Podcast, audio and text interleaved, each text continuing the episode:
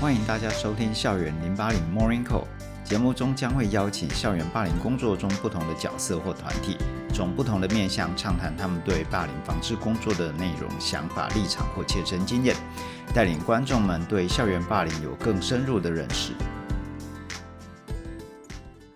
欢迎大家再回来我们的《校园零八零 Morning Call》。今天我们邀请到的是教育局校安室的周伟成教官。那教官先跟大家打个招呼吧。哎，各位听众大家好，我是新北市政府教育局校安室的周伟成教官，很高兴今天有这个机会来这边跟大家分享一些有关校园霸凌的经验。哎，教官呢？您现在现在是借调到教育局吗？是。那你借调到教育局承担任辛苦的。霸凌业务承办人员大概多久了？嗯、呃，我目前借调从学校借调到局里面的时间大概是三年多啦，将近三年半的时间。对，那在您借调过去以前，就是一般的学校教官。是的，所以在那个时候就处理过很多霸凌事件了。呃，有有处理过类似的、啊，但是我真正比较接触到霸凌业务，就是到了局端之后，嗯，开始去对这个业务有一个真正的认识。哎、欸，当局端的霸凌业务承办人，到底要负责哪些事情呢、啊？呃，当然，局端业务承办人当然就是负责像计划的修订啊、订、嗯、班这些，那。还有其他就是我们会办一些有关友善校园的活动，嗯嗯，对，然后再来就是说还会去处理一些民众的陈情案件，嗯嗯嗯，大概会分成这些。嘿，那研习的话主要是给学校的研习，那对于一般民众如果想了解的话，就是另外一块，算是教官您的业务吗？研习我们这边也会办啊，像我们教育局这边每年大概会办两次。基本会办两次的研习，嗯，那当然主要对象还是针对学校的教职人员，哦，那但是像今年我们在今年四月份的时候，我们还特别办了一场是有关家长的哦，家长的研习，对，然后其实反应都还蛮热烈的，然后有家长也是回馈说希望能够教育局这边能够多多办理相关的这种有关家长的研习呀。Oh. 来增进他们对霸凌的一些认识。嗯嗯嗯。对。哎，那刚刚教官您有提到，就是说接受陈情或者是协助民众来处理霸凌的事件，那一个月大概局那边局端那边大概会收到多少澄清或投诉案件啊？呃，像这个部分的话，应该是说从去年教育部一九五三这个专线启用之后，其实澄清案件确实啊。确实有增多的现象，因为管道变得比较便捷嘛，也更畅通，所以我们在接获陈情的案件数的话，这个量确实是有比以往稍微有增加一些。但是就是我们大概去接获这些陈情，去分析一下它大概反映的内容，其实大多会比较属于是学生一些偶发性的冲突事件啊，对。但是他们既然有成绩，我们还是会去受理，会去做后续的处理，这样子。哎，所以教官刚刚提到一九五三，我以为一九五三是直接直达教育部，因为教育部他们接到案件之后，他们还是会依照各县市的管辖的权责，好，再把它就是回归到县市这边来做后续的处理。对对对。那会有民众直接打一九九九吗？有啊有啊，也是有啊。所以一九九九到最后，如果是关于校安部分的话，也会转到教官那边。对对对对对对，当然我们也我也我也时常会接到一九九九专线的民众陈情啊。嗯嗯嗯。那是接到我们就是就是会去做后续协调。那教官刚刚讲说比较多，那平均大概一个月会有几件呢？如果依目前来讲的话，现在平均一个月大概十到二十件左右吧。哇，那几乎就是上班日都会有了。对。那教官接到这样澄清或投诉之后，后续会有什么样子的？嗯，像我们处理的话，我们就是会有一个作业流程嘛，但我们会先记录民众反映的事项，嗯，对，然后我们会去询问一下，就是可能我们这边会先去针对一些霸凌的特性，先去做。是案件的一些了解，嗯，那记完之后，我们当然首先会先跟学校做联系啊，嗯嗯，对，我们会跟学校这边去了解一下民众所反映的事情，嗯，好，然后还有学校后续的处理状况是怎么样，嗯，然后我们当然会请学校按照规定或是什么流程去做后续的协助，对，那这处理情形的话，我们会再回复给民众这样子。哦，那如果说民众是匿名投诉呢？匿名投诉的话，如果按照规定来说的话，我们当然就是会不予受理。呃不过基于他既然有打电话来，我们还是会去想说去了解一下啦。但是我们有接过的反应就是说，民众他他大部分他有些其实这些电话他进来，他有些当然是反映事情，但他也有也有部分的民众他是进来是询问。嗯嗯嗯，对，因为他们可能对霸凌这种东西，他们会不太了解到底什么是霸凌，嗯，哦，然后是说遇到霸凌该怎么去处理，所以他们会进线来询问一些处理的流程，嗯，那我们当然真的真的真的这些去做回应啊，嗯，啊，但他们有时候就说啊，我我不要提供学校，哦，我不要提供名字，那我们说那那没关系，那我把你想知道的我就告诉你，嗯嗯，对对对，那是有提供名字还没有提供名字，哪个比较多啊？当然是，但大部分进来都是会具名啊，哦、会提供详细的资讯给我们啊。哎呀、嗯，少部分的人，他们因为即使现在家长呃，针对这个霸凌，他们有时候会跟学生的一些冲突事件会产生一些就是混淆了。对对对，会认为说啊，我小孩子在学校被欺负了，就是被霸凌了。嗯、对，那那当然有些小有些家长他会担心说，他今天反映了这个事情之后，透过。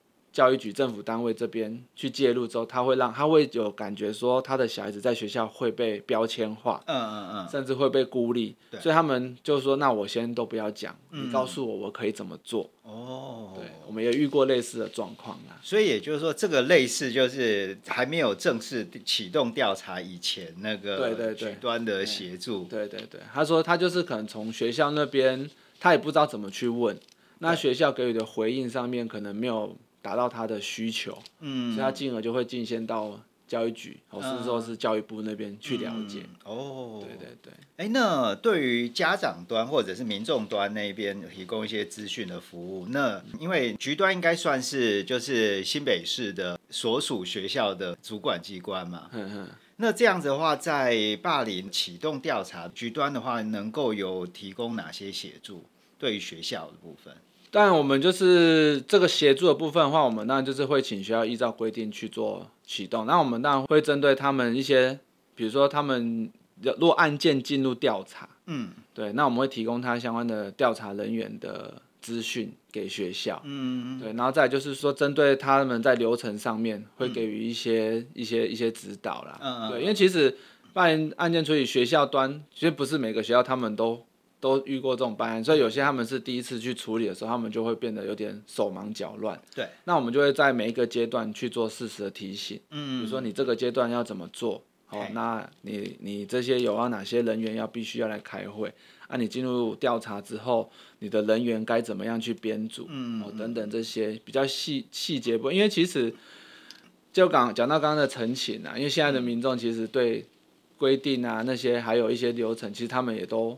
有会去自己去了解，对。对，然后甚至他们就会去质疑学校这个事件处理是哎跟规定有没有相符，嗯嗯嗯嗯，哦，然后甚至会认为说学校在这些人员的编组上面会不会是变成是一个一言堂的一个状况，嗯嗯、就全部都是学校的人，对没有增加外校的外聘的人员等等这些，所以我们会针对这个部分去提醒学校，嗯嗯，去做案件的处理，嗯，大概是这样子。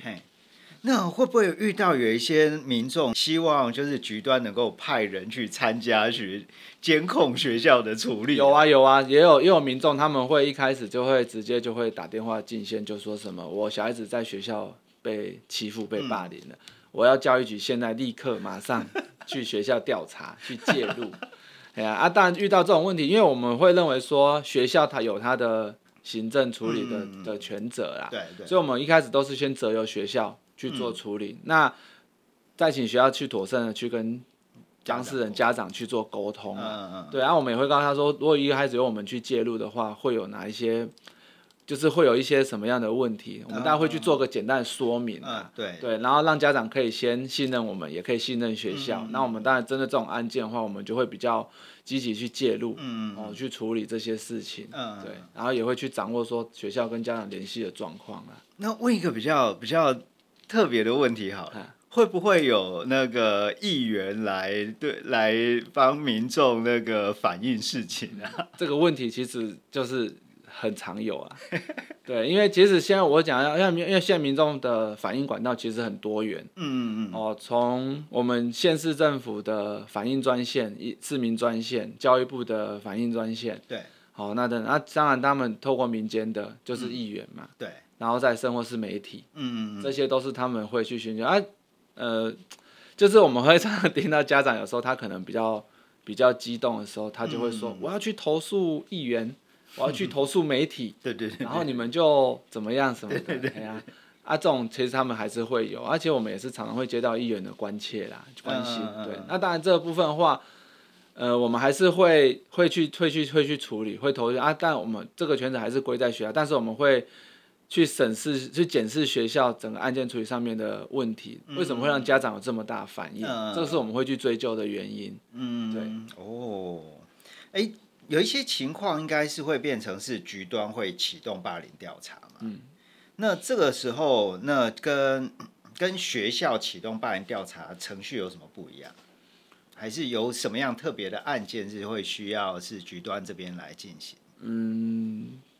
会会有我们局端启动案件，目前来说其实是比较少数的。嗯，对啊，大概比较特殊就是说学校的案件处理上面，它，嗯，这要怎么讲？就是会说学校可能一直都没有去启动这个流程，嗯嗯，嗯，最后是由我们教育局这边直接嗯介入，嗯，要求学校强制去启动这个流程的。有这种学校吗？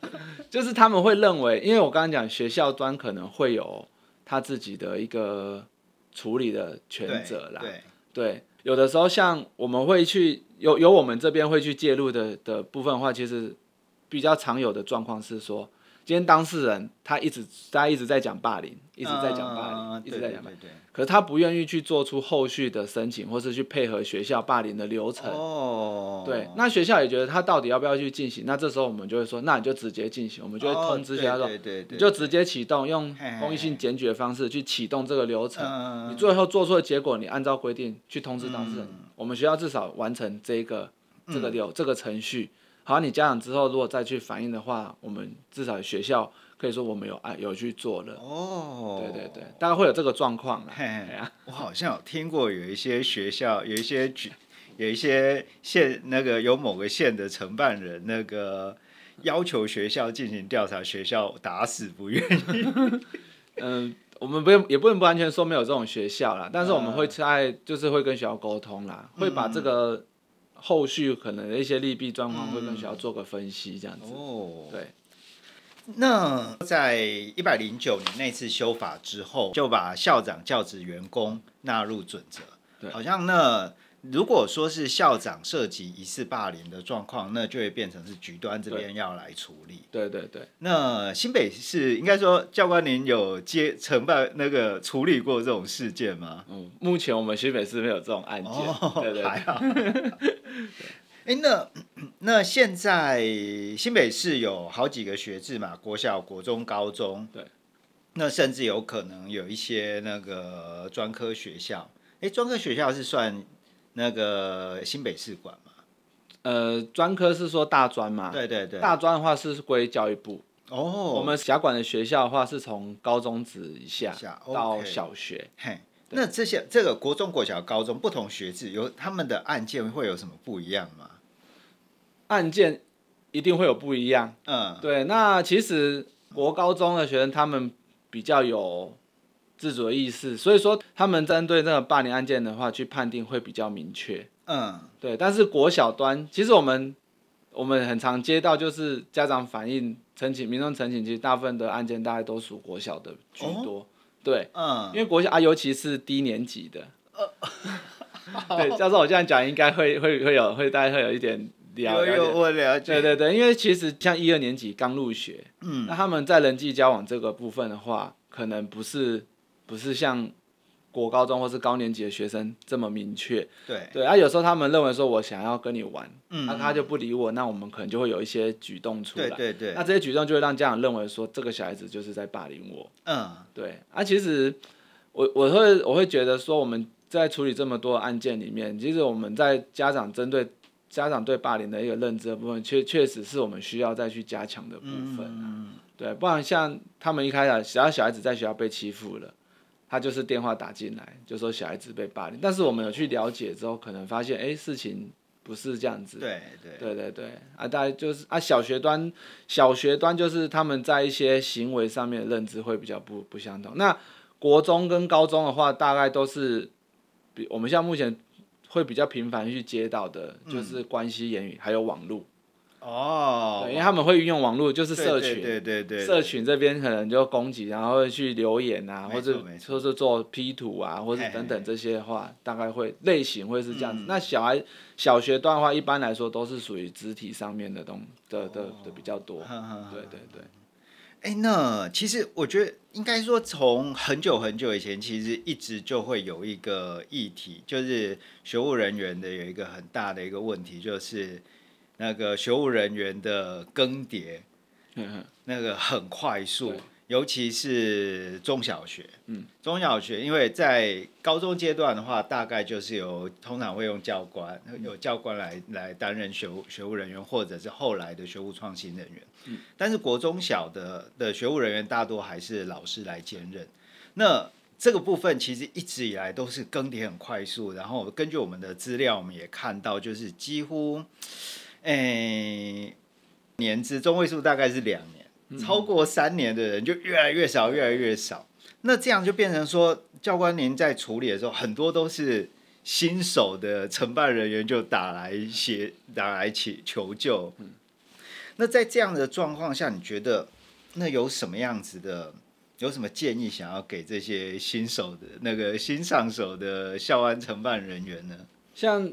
针对这个部分，其实我们在我们教育局在每个学期出的时候，都会针对这些新进的，比如说像我们这行面对我们的承办的窗口，会去衔接，就是跟学校面对，大概都是属于学务处的生教组这个部分。对，那我们大概每年会在期初的时候。开学的时候会去做一个身教组长的一个研习啊，会针对我们各项业务，就除了包含可能包含其他业务的一些一些经验传承，或者是说注意事项的说明这样子。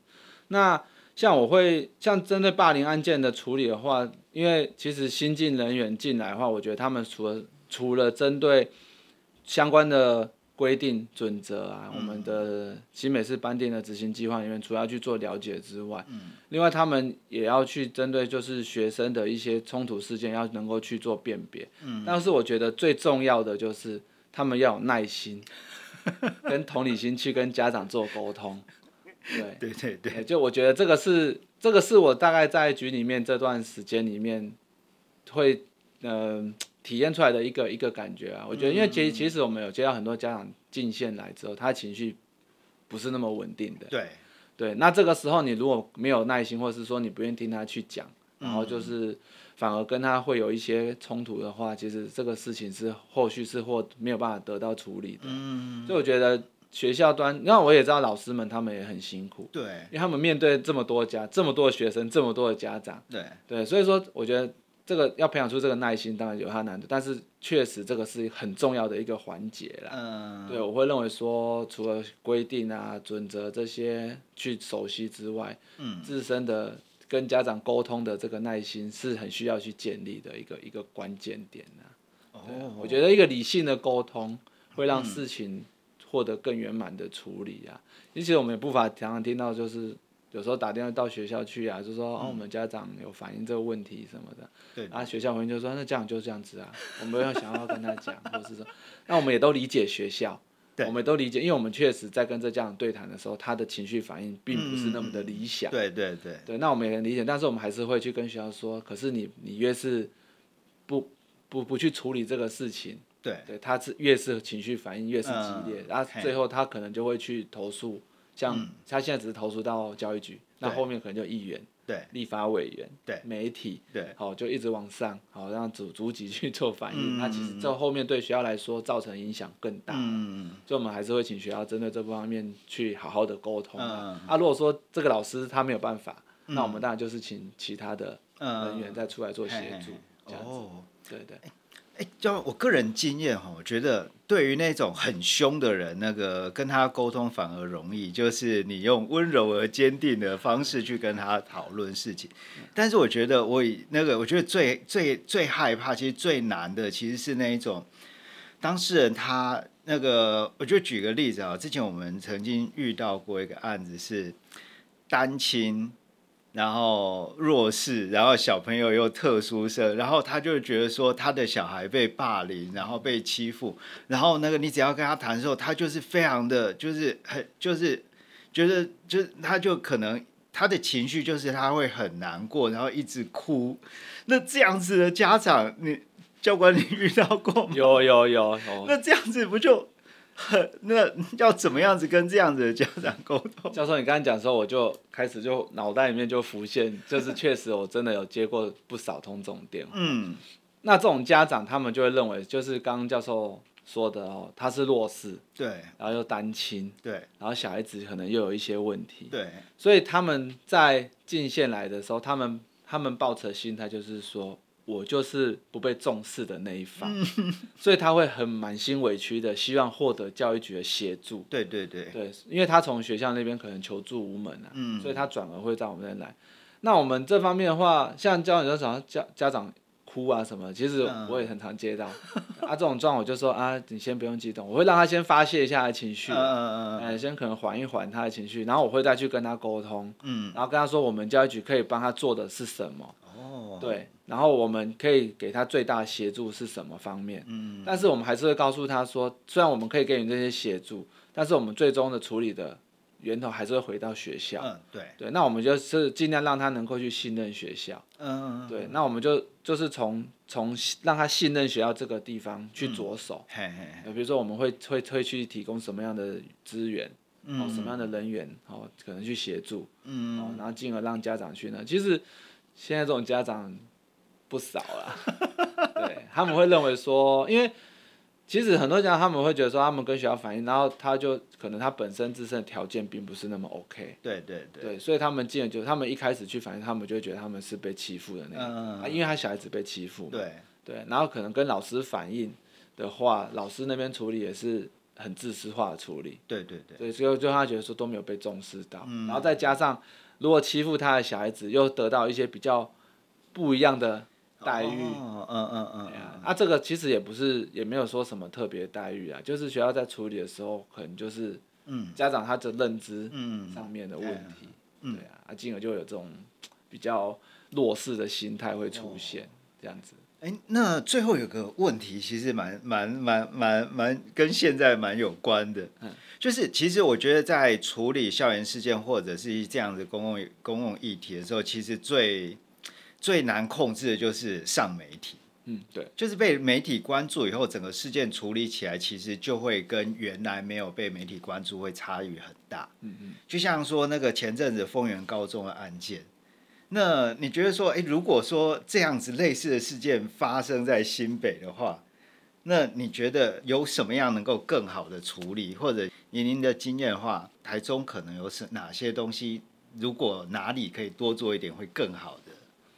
嗯，如果以我个人经验呢，但就是我觉得县市之间的做法，可能除了按照准的时候，他们有一些呃细部的做法，可能会有一些不太相同。对，对啊，那那这个部分我们可能也没有办法去说其他县市的做法的，但我们就我们自己县市的部分来讲的话，嗯、像这种案件若有发，我们若有知悉啊，知悉的话，通常我们都是第一个就是会先去联络学校。嗯嗯嗯，然后我们会去了解学校在这个案件的处理是什么，嗯，那当事人的反应是怎么样，嗯，对，那我们像就像刚刚讲的说这个案件真的如果说有什么问题的话，我们就会请学校主动去启动这个流程，嗯对，我觉得这是最基本要做的，嗯，对啊，就是可能每个案件它其实每个形态类型都不太相同，对对对，对啊，那那那那这个部分就是我们教育局可能要去比较。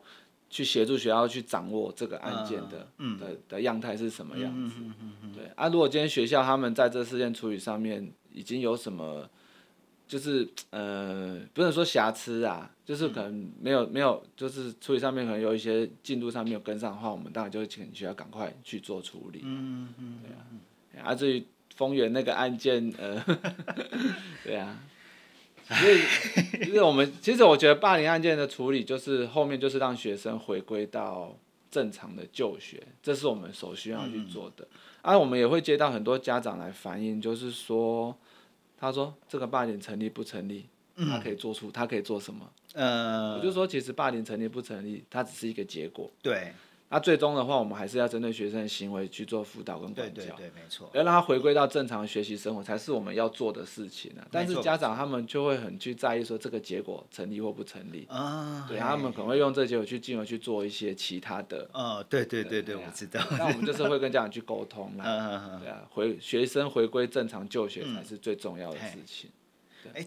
对，其实我蛮好奇一件事情的，因为丰原高中那件事情，其实后来有个新闻是说，哎，那个什么什么调查报告出来了，根据调查报告怎么样怎么样，理论上调查报告应该不会被记者拿到吧？对啊，所以我们也很疑惑，像我们提供这些资讯给家长的时候，我们一定都会告知家长说，这个东西它具有保密的性质，嗯，不能任意任意的外传，嗯，对的，啊，如果说有相关的。就是法律的责任的话，会由自身去承担这个、oh. 这个部分，所以我们也不知道为什么啊。其实确实啊，有些人他们就是会去把这些东西去做公布啦。嗯，uh. 对，但我们就会去适时的去提醒他说这个会有问题。嗯，还有打电话打电话进来问说，我把这个公布给媒体哦，可不可以？我当然就是跟他说，呃，不不适当啊，不适当会有会有一些违反。法律问题的这个部分，嗯嗯嗯嗯，还是这样子。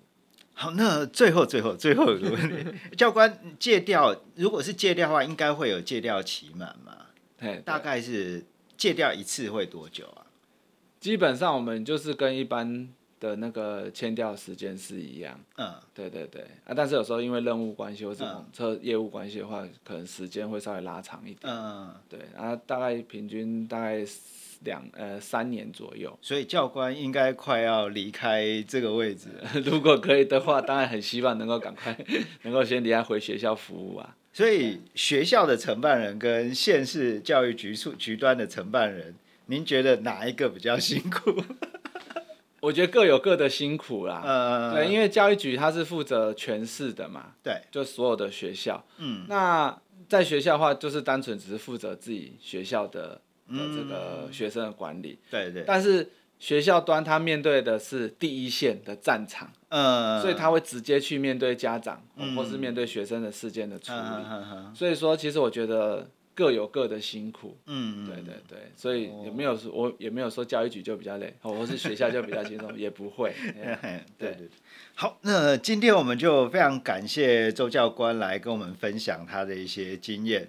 那我们也非常感谢那个目前线上的所有的教官跟校安人员，为整个的校园安全投注的一些心力、时间，甚至他们会呃用自己额外的时间，然后来帮这些孩子。那希望我们大家共同让我们的校园更加安全而且和谐。好，那我们今天就谢谢大家收听。好，谢谢大家，谢谢。